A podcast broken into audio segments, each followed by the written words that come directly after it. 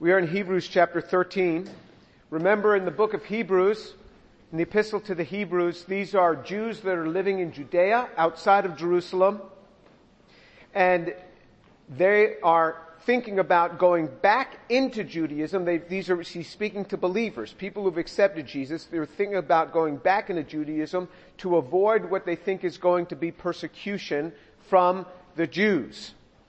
And he's telling them you can't do this or you're going to die. You're going to die physically. You're going to end up in Jerusalem.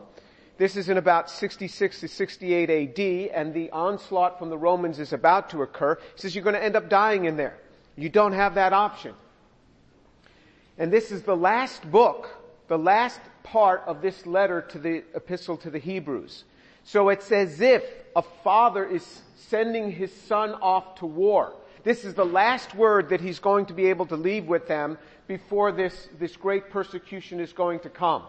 What are the last things that you would say to your son before you send them off to war or to your daughter before you send them off to war? What is the last thing that you would say?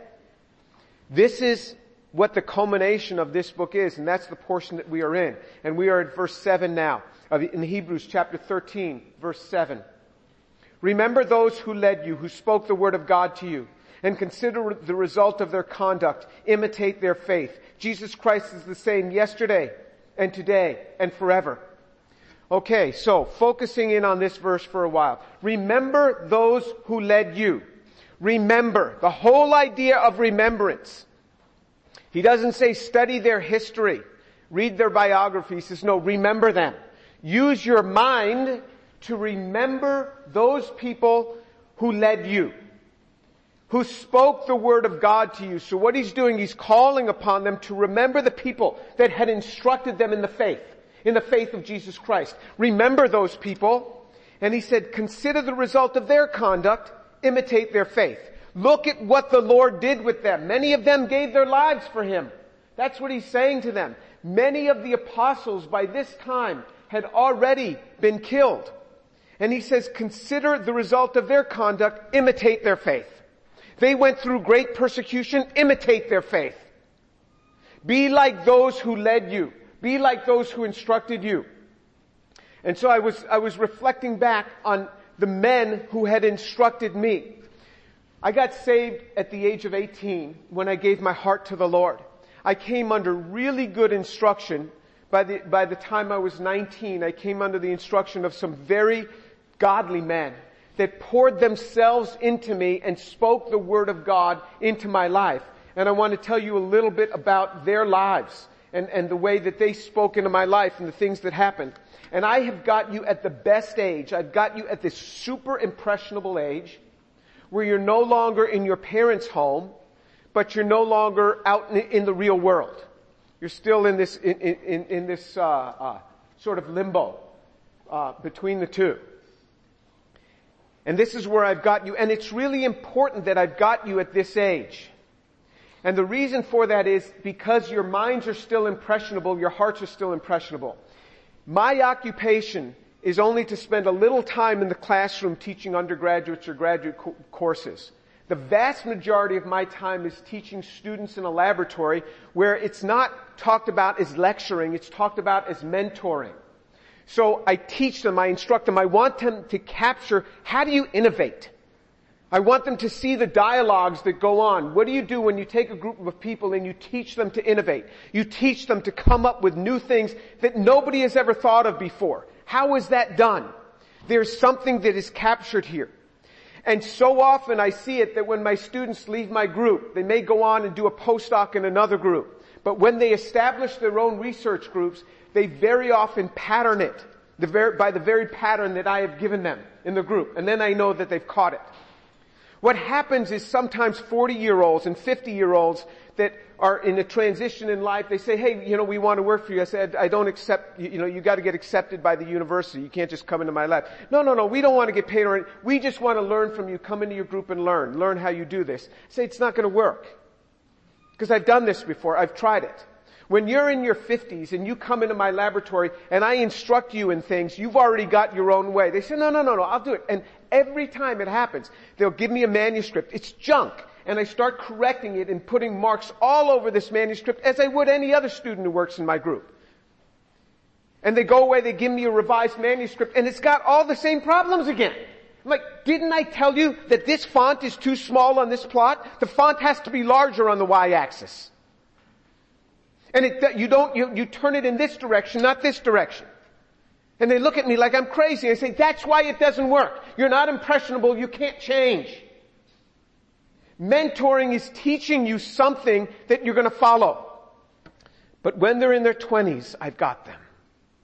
When they're twenties, I just pound on them once and they, they learn from that. If it happens a second time, I guarantee you it'll never happen a third.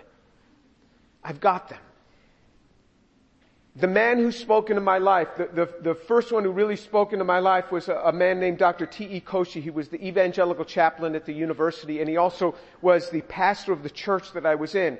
He taught me. He taught me how to read the Bible. He used to say this. He used to say, you get your Bible, you get on your knees and you say, Lord, speak to me.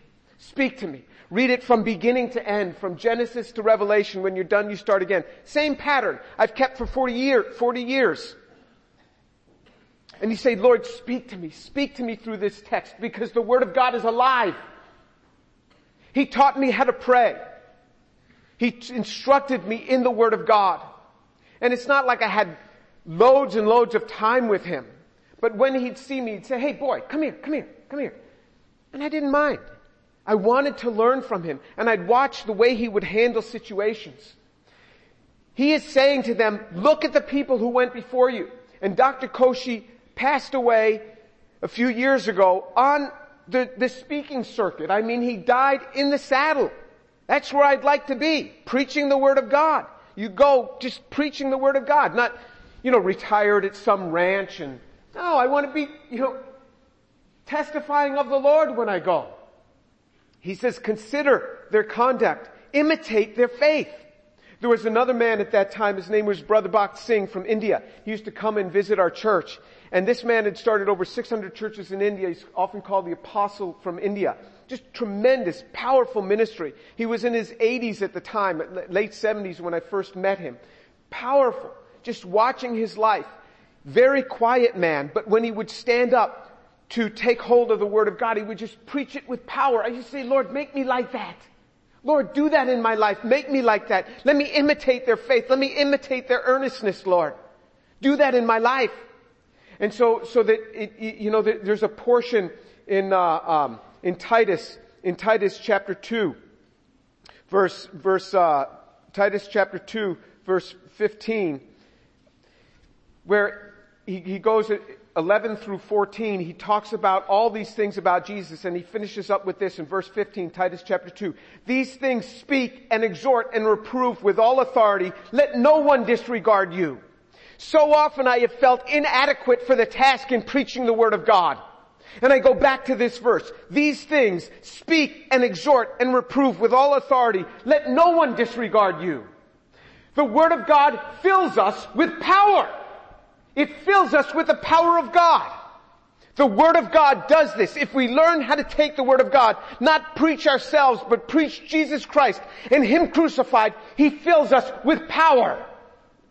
And so few Christians ever get hold of this. This man had it. I said, Lord, let me learn that. He says, let no one disregard you. So no matter what the audience, I say, Lord, do this. And he begins to remind me. You take these things, speak, exhort, and reprove with all authority. Meaning I'm standing with you with all authority.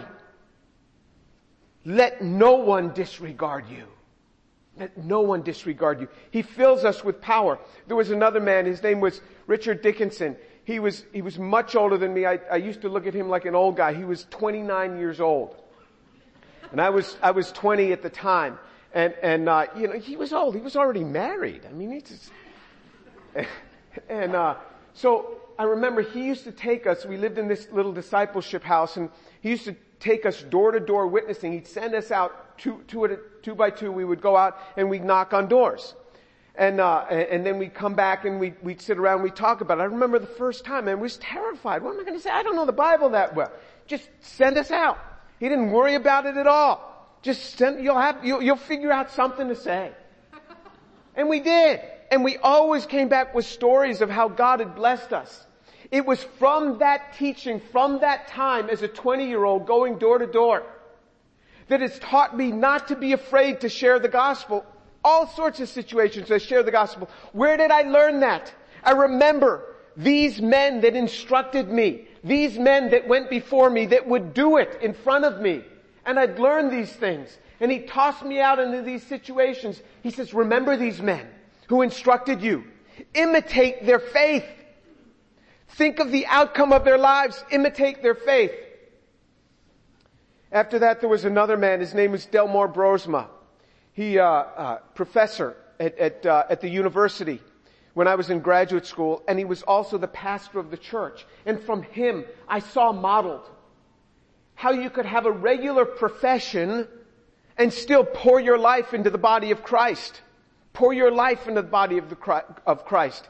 How you could have a job and still be intimately involved with people's lives in the body of Christ. He demonstrated it to me. And I used to watch his life and how he would handle difficult situations. I would watch them and see what they would do. And I would see people come and ask him questions and I'd just stand back and watch. How's he going to answer this one? You know, how did he handle these situations? I learned from him. And did, did these people say things that, that upset me? All the time. All the time. You know, teaching people these days, I mean this generation, I mean in, in 2018, it's like walking on eggshells. I don't know what I'm going to say that's going to upset some of you and make you want to go away. I don't know what it is. Any little thing. Oh, you said something that bothered me. I would never desert these men. Never. I was in their church. I would never desert them. My wife takes these prayer sheets that you guys fill out you should see her all week. She prays over these things every morning. She's taking these prayer requests that you scribble on there, praying over these things. And then sometimes she'll say, whatever happened to so and so? I haven't seen them for, for weeks and weeks. I say, I don't know. I don't know. And then I'll see them somewhere. Say, hey, how are you doing? I haven't seen you for, oh, I'm, don't worry, I'm going to church. I'm going somewhere else. I say, oh, okay. I never would have done that to these men. And if I had for some reason felt like I should be somewhere else, I would have told them. I never would have just dropped them. I'm like, did I say something?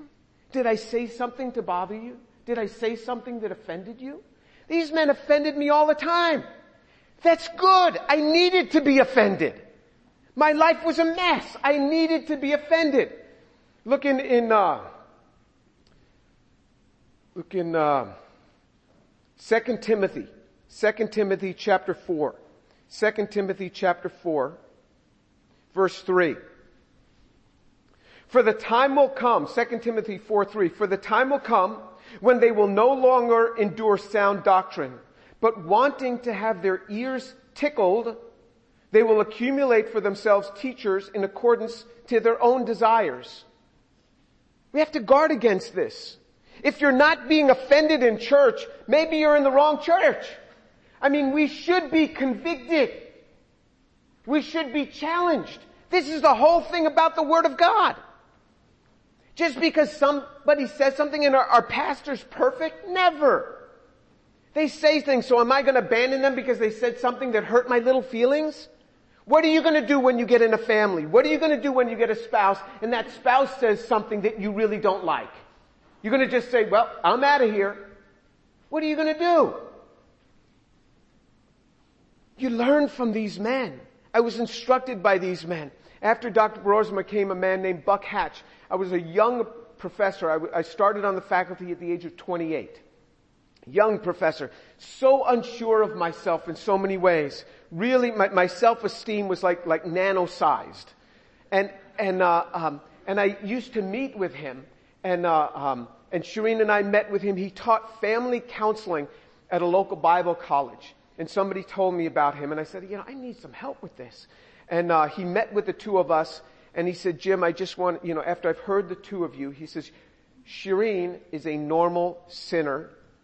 You, though, are a messed up sinner. And so he wanted to meet with me one on one, and I said to him, help me then. Help me. He said, if that's your attitude, I can help you very quickly. If that's really your attitude, that you're coming for help, I can help you, no problem. And then we got done with that session. I, I said, how much do I owe you? He says, you don't owe me anything. I said, no, no, the payment for the counseling session. It's, he was a professional counselor. He says, I don't take any money. I said, all right, let me, let me, he says, listen, I know you can't afford it. I said, well, let me pay a portion. He said, it's all or nothing. He would never take a penny from me.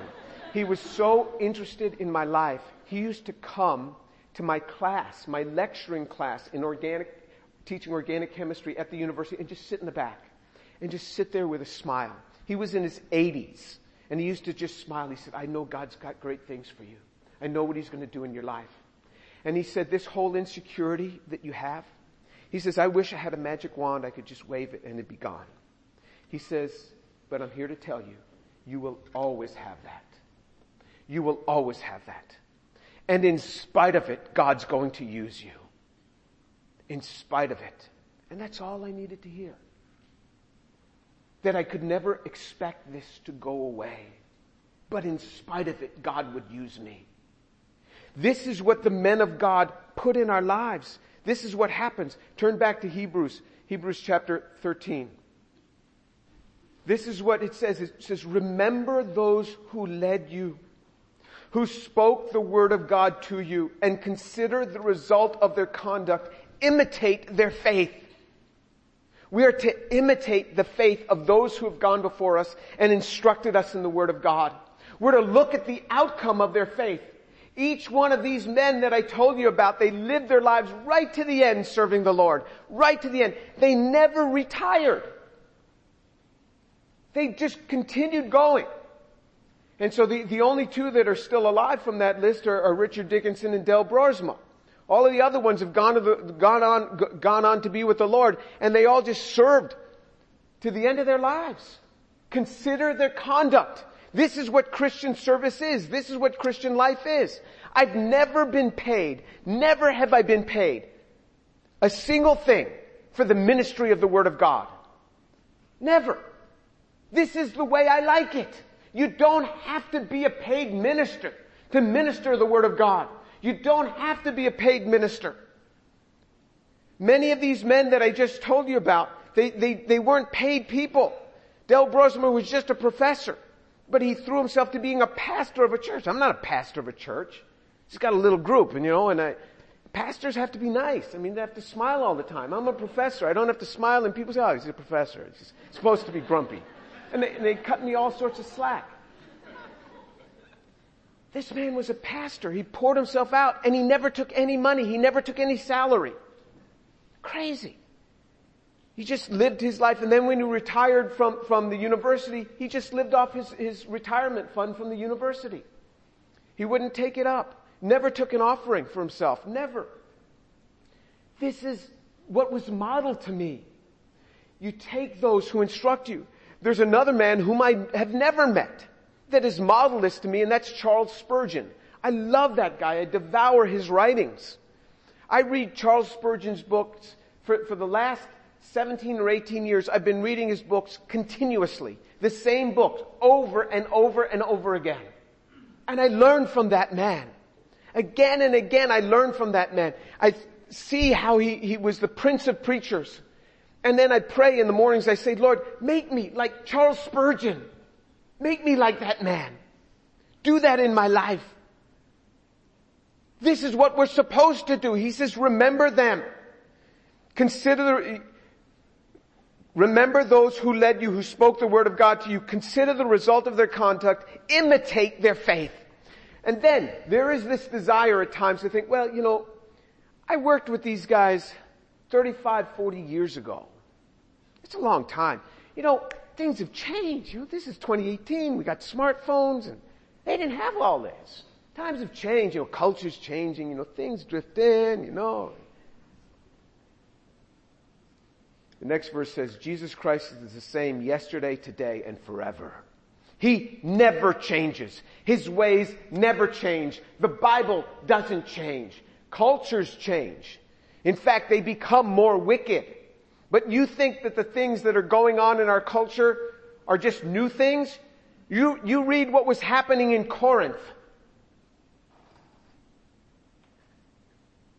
They were more extreme than us. We're going in that direction, but they were more extreme even than our own culture. Men sleeping with their own father's wives in the church of Corinth. So the father had an, another wife and this kid sleeping with him, with his, with, with, with this woman. And Paul says, you can't, you gotta deal with the issue. This is the stuff that was going on in Corinth. So to think that your society is so hip, no, it's not. It's just revisiting what's been dealt with in the past. Jesus Christ is the same yesterday and today and forever. Take the instruction of the Word of God and make it a part of your life. Take this Word of God and just implant it into your life and learned how to experience the power of God so that you can stand up and speak the things of God. You do not have to be a trained minister and have to have gone to seminary or anything. I've never attended a day of seminary.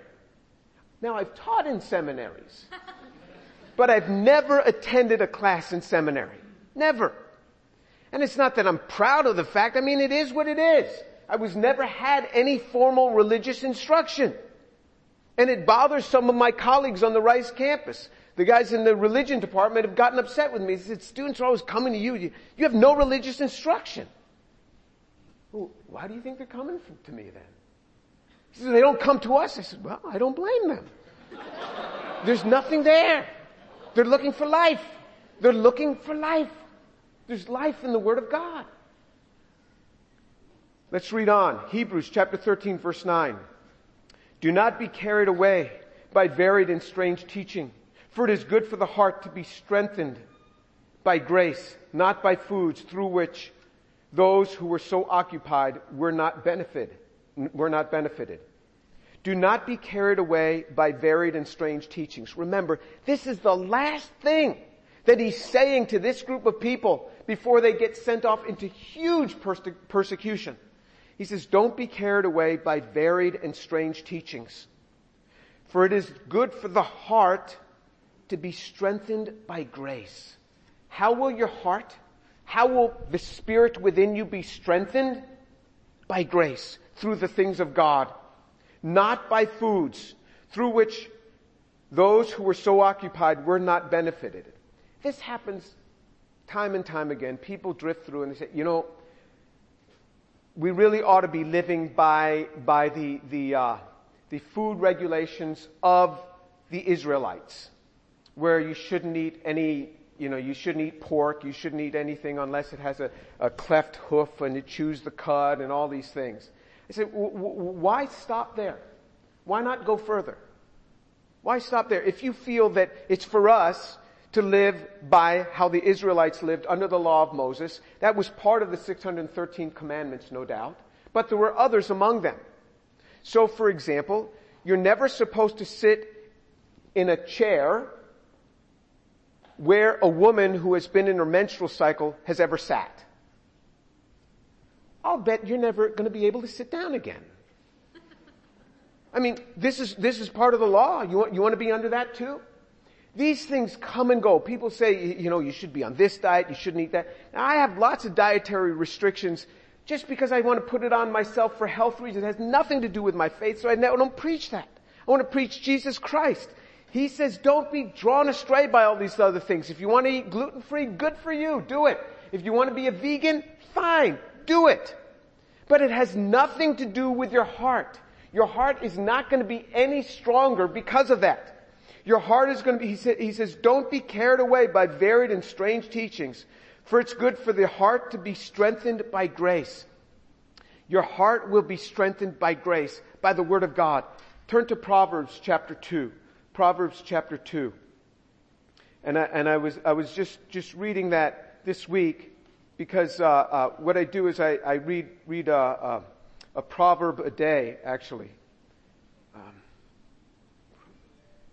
So, so according to the, the day of the week, and so, so I was just, uh, just recently reading Proverbs chapter 2, and turn, we'll turn to uh, verse, verse 7. So the, he, he says, he says here in verse 7, Proverbs chapter 2 verse 7, he stores up sound wisdom for the upright. He is a shield to those who walk in integrity. guarding the paths of justice. He preserves the way of his godly ones. So he goes through and he starts speaking about the wisdom of the Lord. Up in verse, up in verse six, it says, for the Lord gives wisdom. I don't know what your occupation is going to be. I have no idea. But whatever your occupation, let me give you a secret on how you can excel. He says it is, in verse six, it is the Lord, for the Lord gives wisdom. From his mouth come knowledge and understanding. If that be true, if that be true, how much can we pray and say, Lord, teach me this. Lord, instruct me from this. For the Lord gives wisdom from his mouth come knowledge and understanding. And so I pray over my work. I say, Lord, give me understanding. Lord, as I write this paper, give me clarity. Lord, this data is before me. I don't know what it means. Give me clarity. Lord, as I write this, this document, give me the hands of a scribe and a ready, ready writer. Father, let me be used of you. He says, the Lord gives wisdom. From his mouth come knowledge and understanding. He says in verse, skip down to verse 10, for wisdom will enter your heart and knowledge will be pleasant to you. Discretion will guard you. Understanding will watch over you, uh, over you. And then he goes in and he starts speaking about these things that will change our lives. He says, don't think that changing your diet is going to get at your heart. It might be good for your, your health. You know, if you eat too much meat, you're going to get a lot of cholesterol, you're going to die young. Okay, we know that. But you want to change your heart. This is going to be done differently. It has nothing to do with strange teachings about foods. It has everything to do with getting the Word of God in your life. It is the Word of God that gives wisdom and understanding. Are you in a situation where you need wisdom, you need understanding? Ask of Him and go figure God answers prayer. Ask of Him. It says in James chapter 4, you do not receive because you do not ask. The main reason we do not receive answers to prayers is because we flat out don't answer for prayer. Ask, we don't ask in prayer. And when we ask, we're like, Lord, show me the way. Uh, Lord, I'm waiting. Uh, you know, I just asked you. You told me to ask. That's not the way He works. It doesn't work according to your schedule. He's in no hurry. He's working on your heart. He's working on your heart. He's not a genie in a bottle that we rub that bottle and boom, the answer is there. Very different in prayer. Very different. We wrestle with Him in prayer. We implore Him day after day after day. Lord, speak to me. Lord, give me wisdom. Because it's the experience, the being en route to getting it, that really He gets a hold of our heart. It's not just the answer. A genie gives answers. A psychic gives answers. A palm reader gives answers. The Lord's not like that. He gives us understanding. He gives us wisdom. He gives us these things. God is the one who speaks to us. He's the one who gives us this understanding. In verse 5, he sums this up in Proverbs chapter 2. Then you will discern the fear of the Lord and discover the knowledge of God. You take this, if you cry in verse 3, if you cry for discernment, lift your voice for understanding, if you seek her as silver and search for her as for hidden treasure, then you will discern the fear of the Lord and discover the knowledge of God. I will profess I have a huge advantage, huge advantage over those other chemists with whom I compete for funding and, and, and, and, and, and projects. Huge. God is on my side. Think about what that does for me. God is on my side. Has nothing to do with my IQ. I pray every day. I say, Lord, give me creativity. You are the one who, it says that the, the, Lord, that the darkness and the light are the same to God.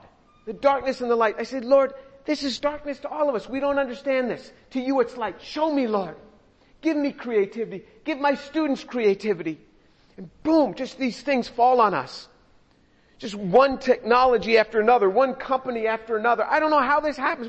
How do you start all this? I don't know. I just pray, Lord, give me creativity. And then these things start coming. God does this sort of thing. He says, this is exactly what he says. Then you will discern the fear of the Lord and discover the knowledge of God.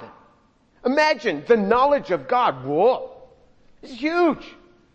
You want to discover the knowledge of God?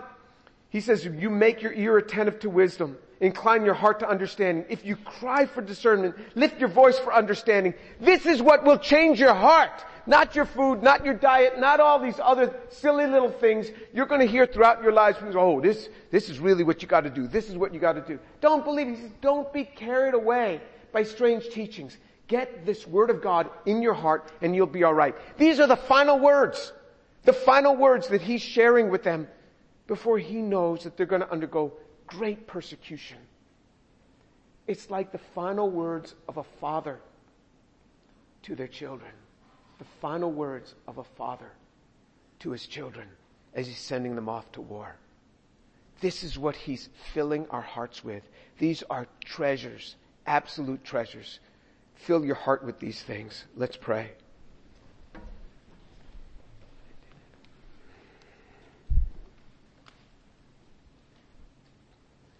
Father, thank you so much for your word, for the truth of the word of God take this word and just sear it right into the hearts of these young people at this impressionable age, this age where their neurons are firing at this tremendous rate. Father, let them remember this word, to remember those who've instructed them in the word of God and not to drift from your word, to take these practices and Father, make it a part of their lives. Lord Jesus, fill them with this, I pray. Let them remember and follow and imitate that faith, Lord. Father, I pray that you get a hold of their hearts. Get a hold of their hearts, Lord, I pray. And let them follow you for the glory of Jesus. Father, for those here who do not know you, Lord, I pray that they would pray this day, Lord, forgive me because I am a sinner and come into my life. Wash me clean of my sin. Wash me, I pray, O oh Lord. Father, I pray that you would give us salvations, that you would save souls. In the name of Jesus, I pray. Amen.